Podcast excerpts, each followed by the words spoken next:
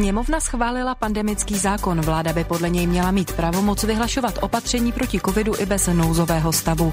Dosud zavřené prodejny se v pondělí neotevřou. Podle Svazu obchodu a cestovního ruchu obchodníci kvůli přípravám přijdou o miliony korun.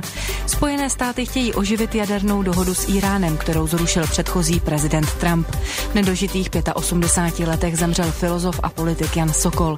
A vozítko Perseverance je úspěšně na Marsu. Přistání se podařilo a sonda už posílá fotografie. Nejen tato témata uplynulého týdne probereme podrobněji v následujících minutách. Příjemný poslech vám přeje Lubica Bergmanová. Týden plus.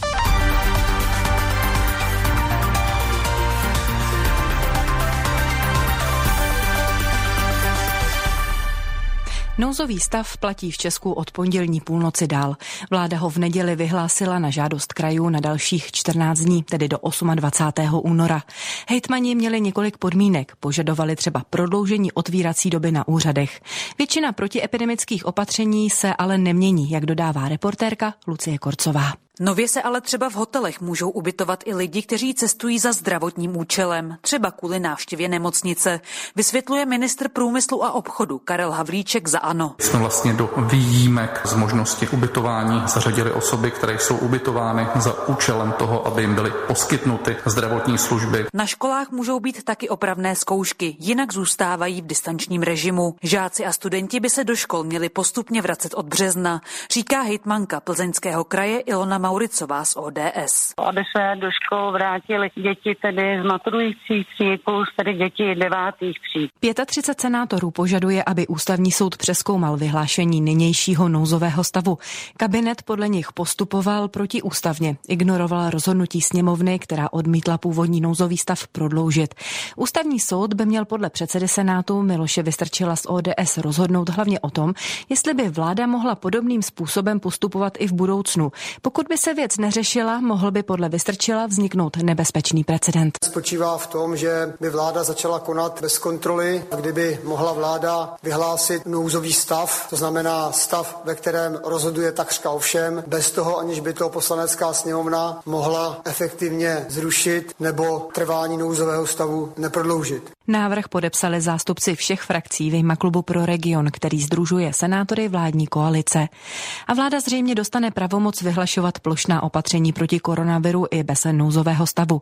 Počítá s tím pandemický zákon, který ve čtvrtek ve zrychleném řízení schválila sněmovna. Prohlasovala většina opozičních stran.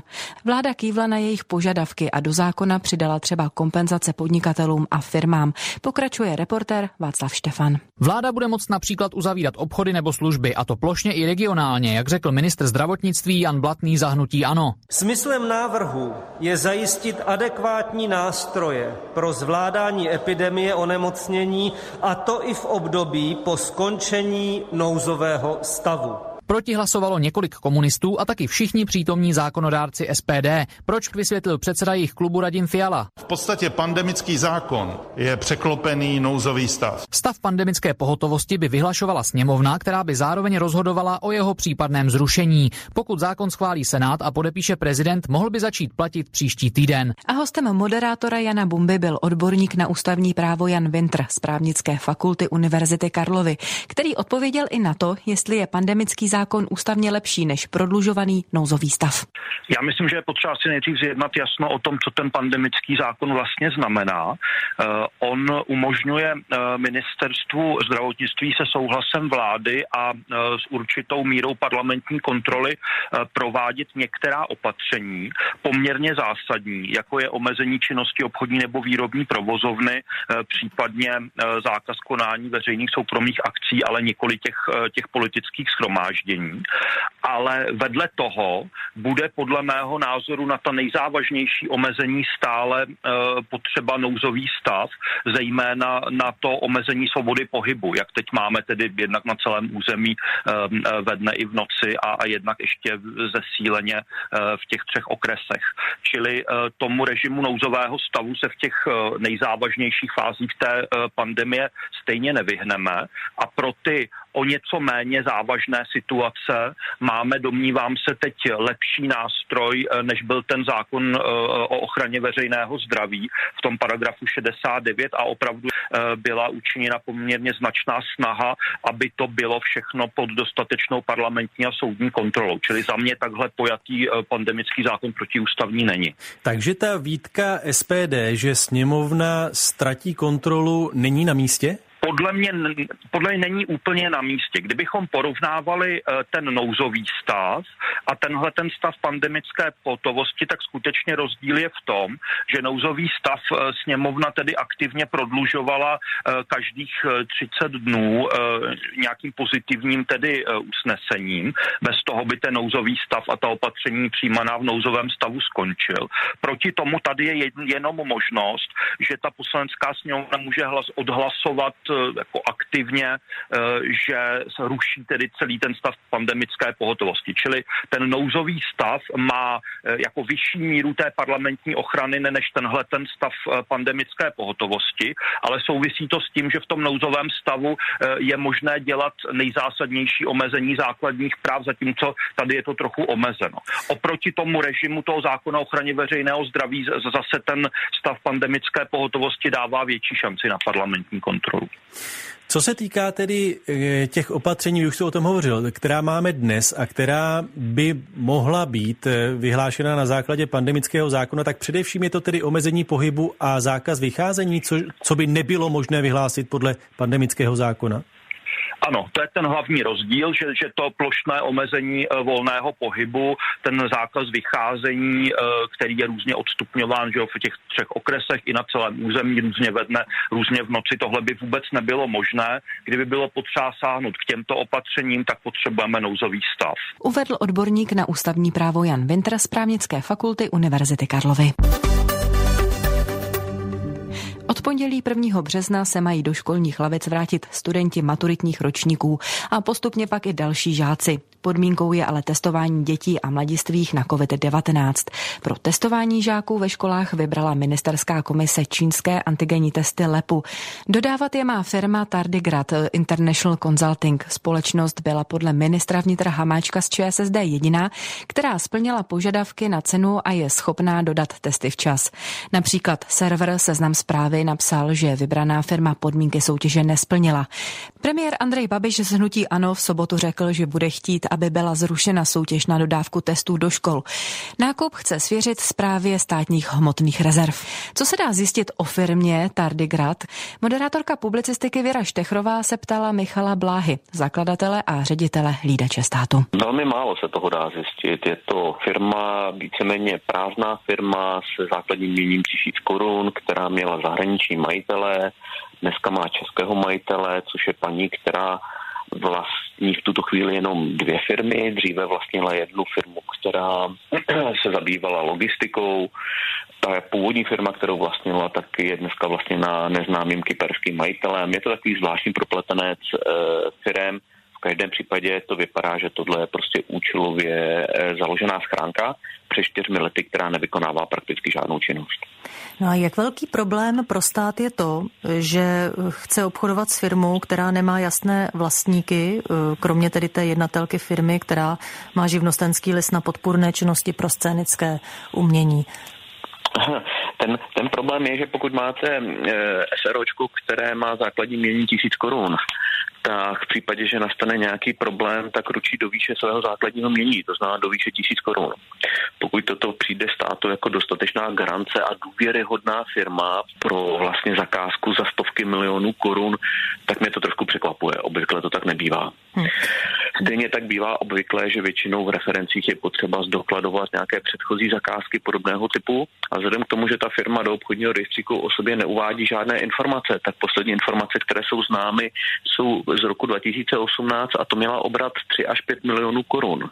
To znamená minimální, to je, to je plát jednoho, respektive 3 až 4 zaměstnanců. Hmm. Pokud eh, tedy stát eh, se rozhoduje s nějakou firmou obchodovat, tak eh, Teď jde o zakázku, kterou vypsal vzhledem k nouzovému stavu neveřejně. Tak co to oproti tomu běžnému výběrovému řízení znamená? Jsou tam nějaké požadavky na tu firmu, se kterou stát může nebo nemůže obchodovat? Nejsou. Požadavky na tu firmu, se kterou stát chce obchodovat, si určuje stát sám. Takže on sám klade vlastně podmínky omezující, jaké ta firma musí splňovat. Velmi často to bývá, že musí mít nějakou historii, že musí mít nějaké reference v obdobných eh, objemech.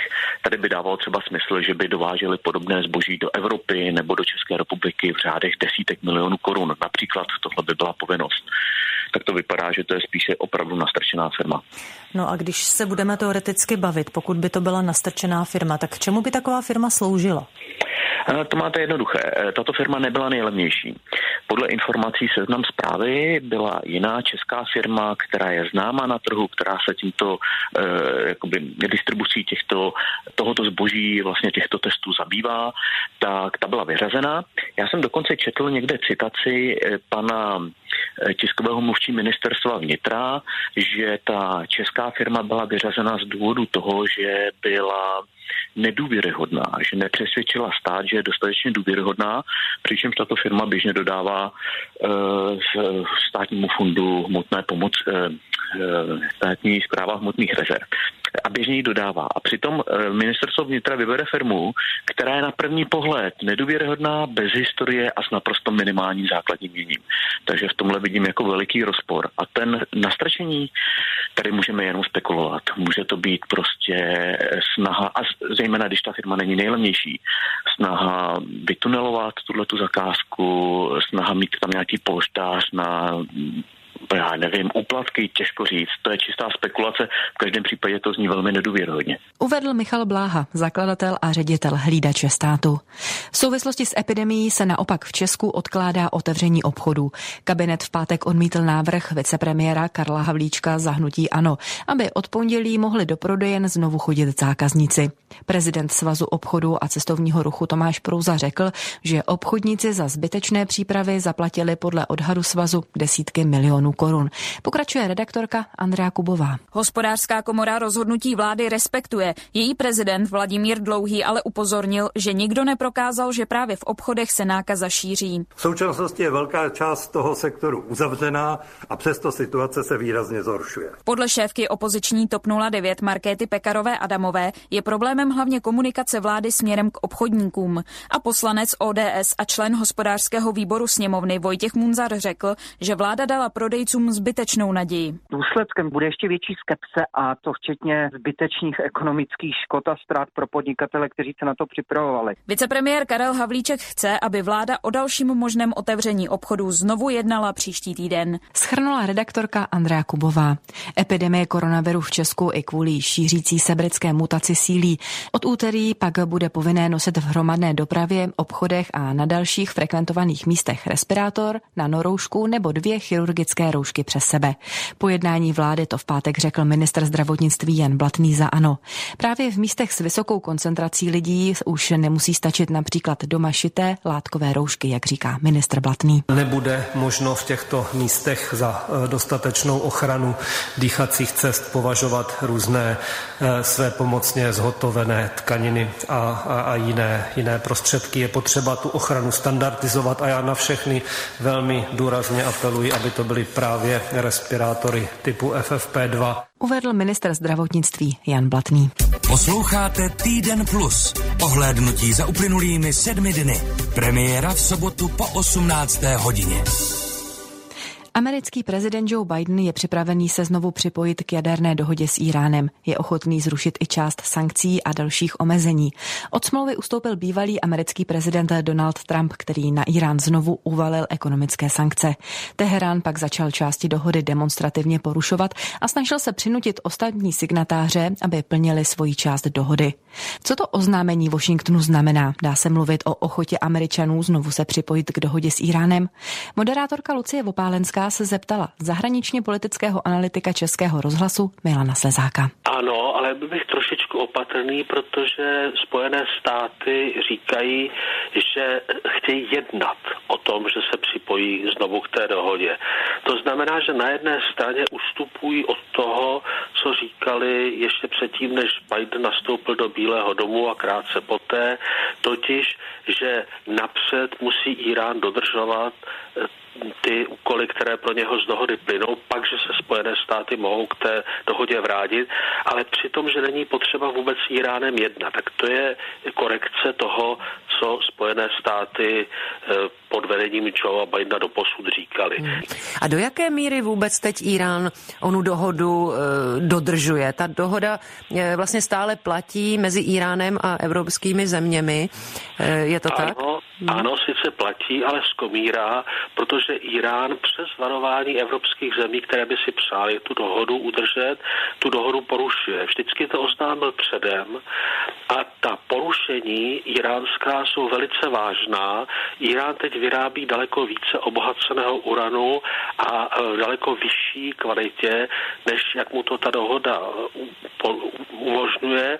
A dokonce se příští týden chystá, pokud Spojené státy neodvolají své sankce, zakázat inspektorům Spojených národů, aby kontrolovali jeho jaderný program ve velmi krátkém předstihu, že by dávali echo, hmm. že by prostě teď, teď mohou přijet do Iránu prakticky okamžitě, velice rychle a to právě Irán chce zrušit. Samozřejmě, že to je potenciálně velice nebezpečné, protože jestliže má být iránský jaderný program pod kontrolou, tak to předpokládá právě takové v úvozovkách přepadovky. Říká zahraničně politický analytik Českého rozhlasu Milan Slezák.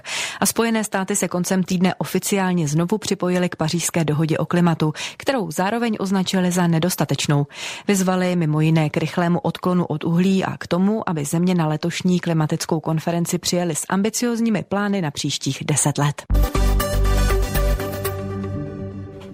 V úterý zemřel filozof, politik a pedagog Jan Sokol. Bylo mu 84 let. Informaci českému rozhlasu potvrdil slovenský politik a bývalý dizident Fedor Gál. Signatář Charty 77 a filozof Sokol působil po roce 1989 hlavně v akademické sféře. Lidé si ho ale můžou pamatovat i jako ministra školství nebo prezidentského kandidáta. Jana Sokola připomene redaktorka Kateřina Součková. Jan Sokol se narodil v dubnu 1936 v Praze do rodiny rodiny architekta a kunsthistoričky. Vyučil se zlatníkem, řemeslo mu vybrali rodiče. Jeho otec totiž nechtěl, aby byl pouhým technikem. Nějaký čas se Jan Sokol věnoval i hodinářství. To je strašně příjemný, když máte papírový zaměstnání, koukáte do papíru nebo do knížek, je strašně příjemný pak taky vzít něco do ruky. Až do roku 90 jsem měl doma hodinářskou dílnu. Jan Sokol studoval v 60. letech matematiku na Pražské univerzitě Karlově. Školu ale nedostudoval a akademická obec mu studium uznala až po roce 1990.